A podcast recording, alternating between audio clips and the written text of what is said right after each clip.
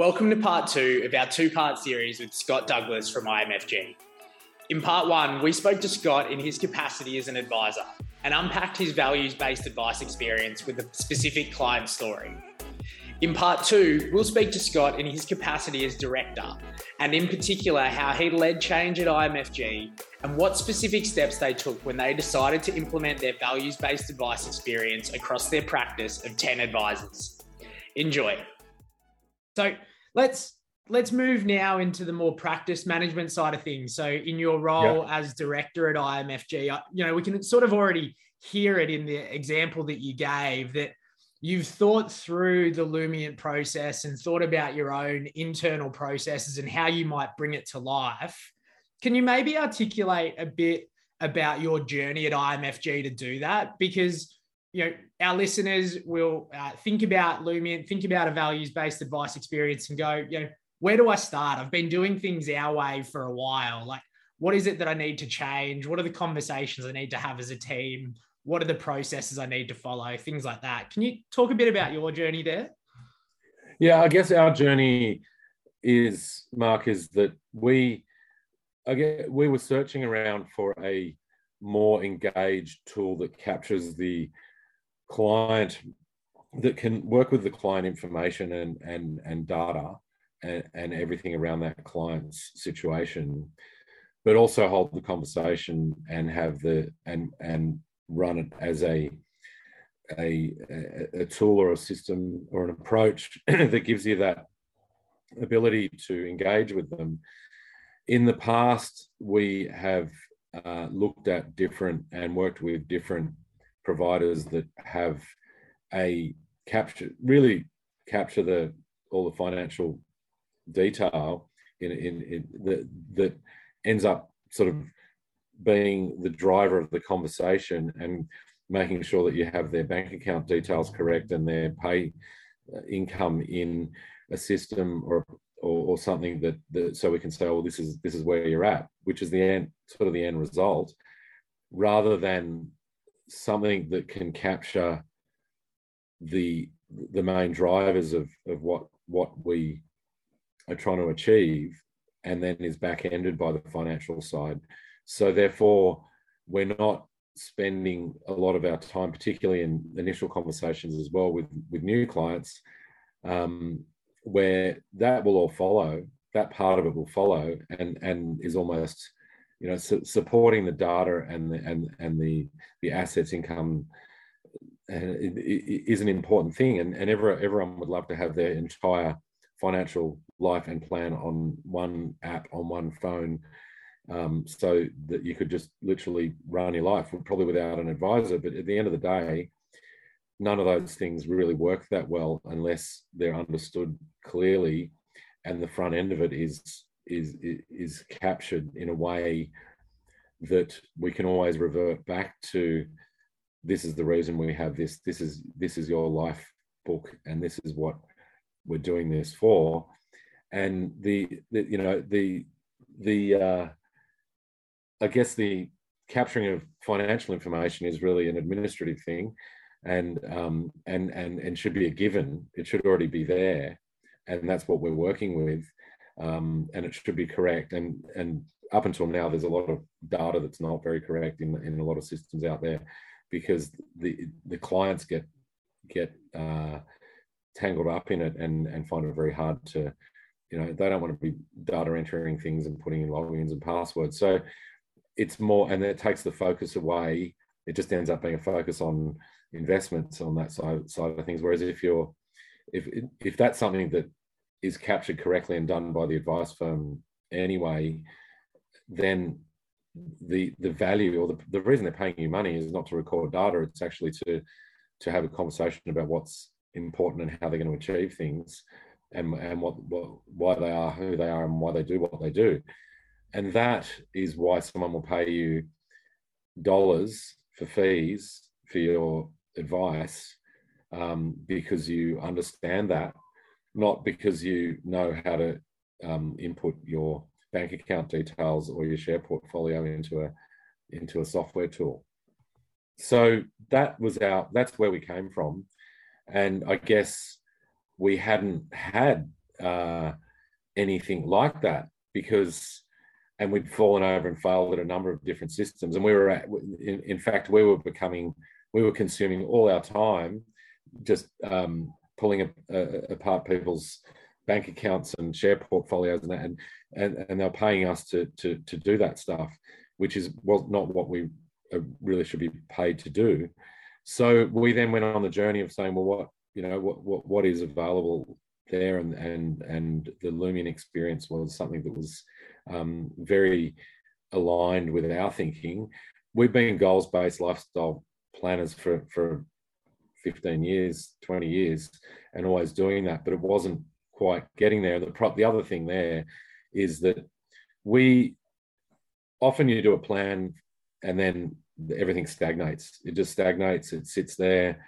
Things change, and and goals aren't reviewed having having a live um, conversation aware plan and and and and values based plan enabled us to have in the end the plan is after one day it's irrelevant because things change things have changed have, yeah so ha- having that linked to the front end of it and then we we really decided that rather than doing this on a piecemeal basis on who might like it or who we might think is appropriate. We were we're building it. We've built it into the DNA of the firm, and this is what we're about. And this is this is how we um, are going to um, engage with our clients and and and and and capture um, their their values and their, their their way of living to achieve the outcomes that we're trying to achieve for them.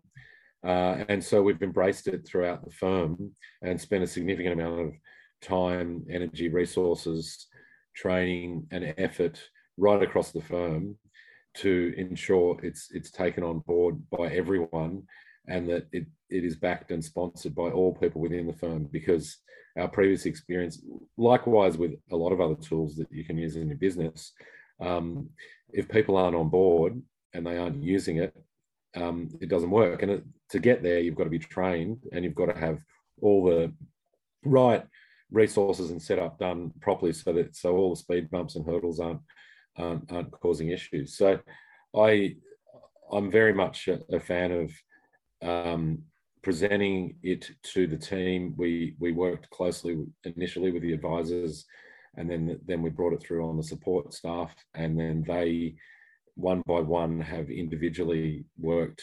There's 10 advisors um, and everyone works on different time frames, but we've worked with each one and, the, and then adopted it across every client so that when the client walks in the door or when the client engages with, engages with us, they're having the entire experience.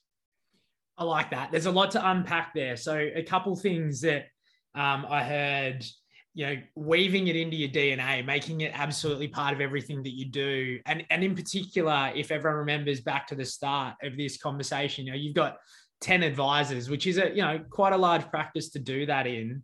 You mentioned things like you know you believe that everyone needs to be trained all the resources need to be sort of aligned so that everyone can get on board.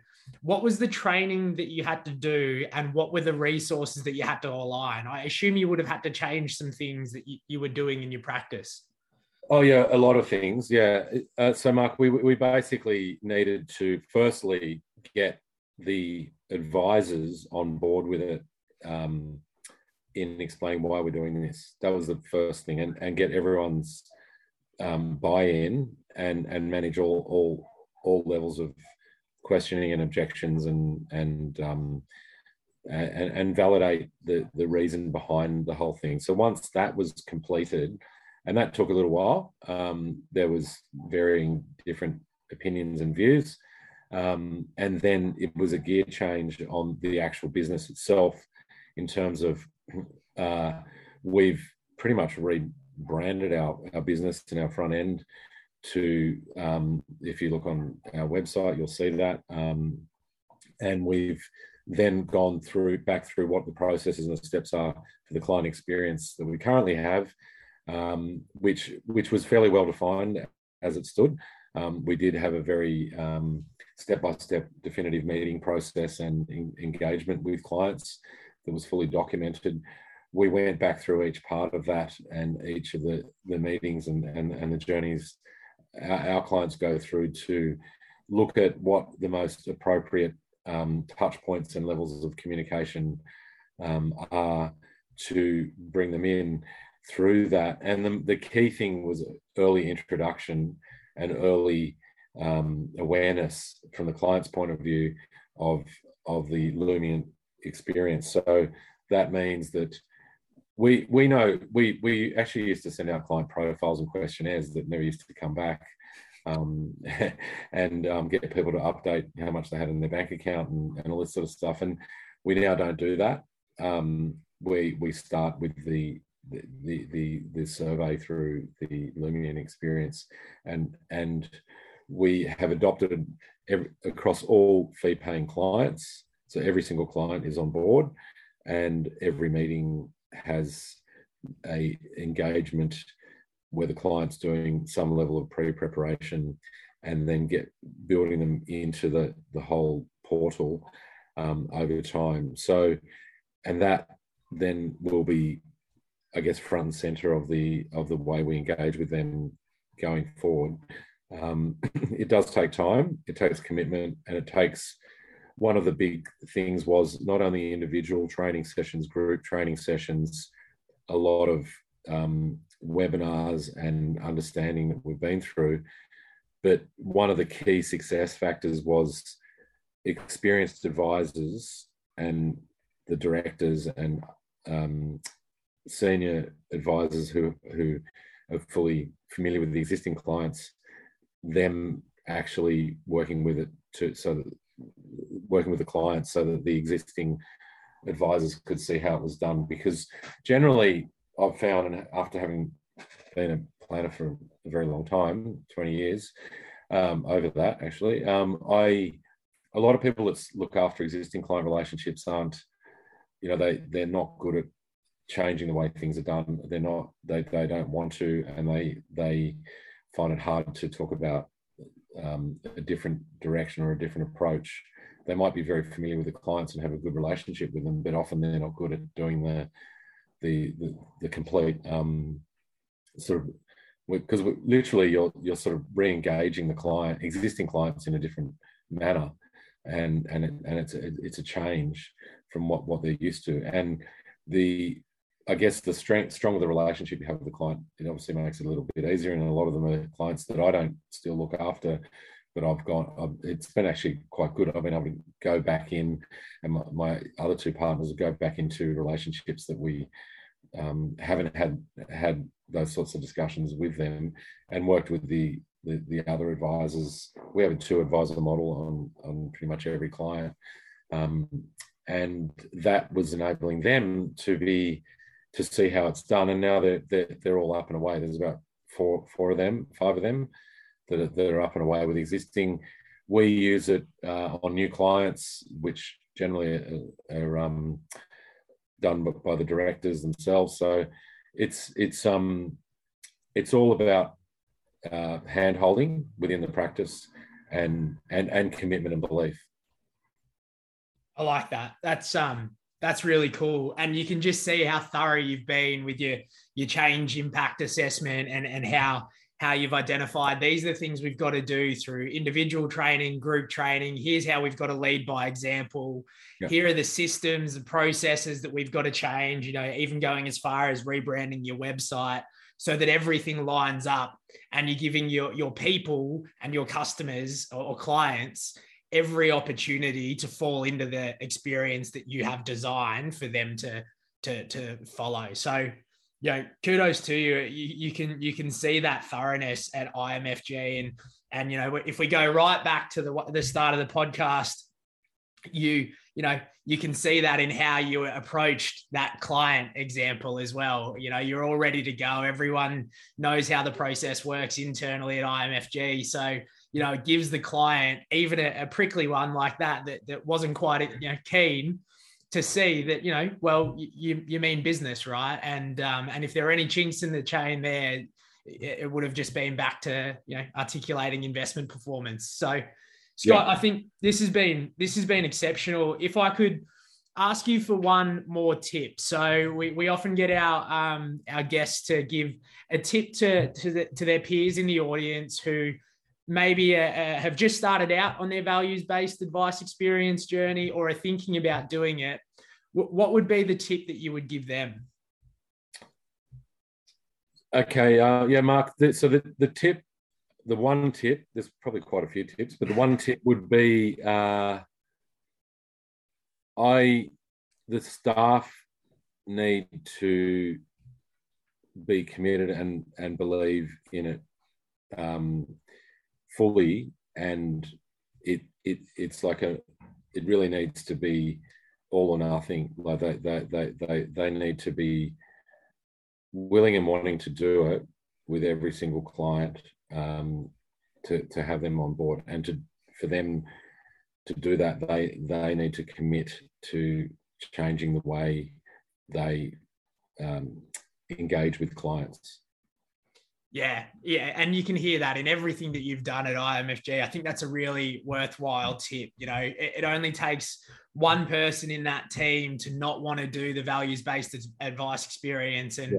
All of a sudden, a portion of your client book are getting a different experience. Now, your support staff has to do something a little bit different for that advisor, and you, you know, it all sorts it starts to fall down. So, um, I think that's really, really wise advice because it's very easy to go back into old habits and old ways of doing things and default option and uh, that the, the people people actually need to get out of their comfort zone yeah absolutely i think that's where where great change happens right on on yeah. the outside of your comfort zone so Scott, I think that's a, an amazing conversation. I want to say thanks on behalf of all our audience for uh, for sharing your, your, your client story for starters, but then the tips about how you might implement change across a, a practice, say the size of yours.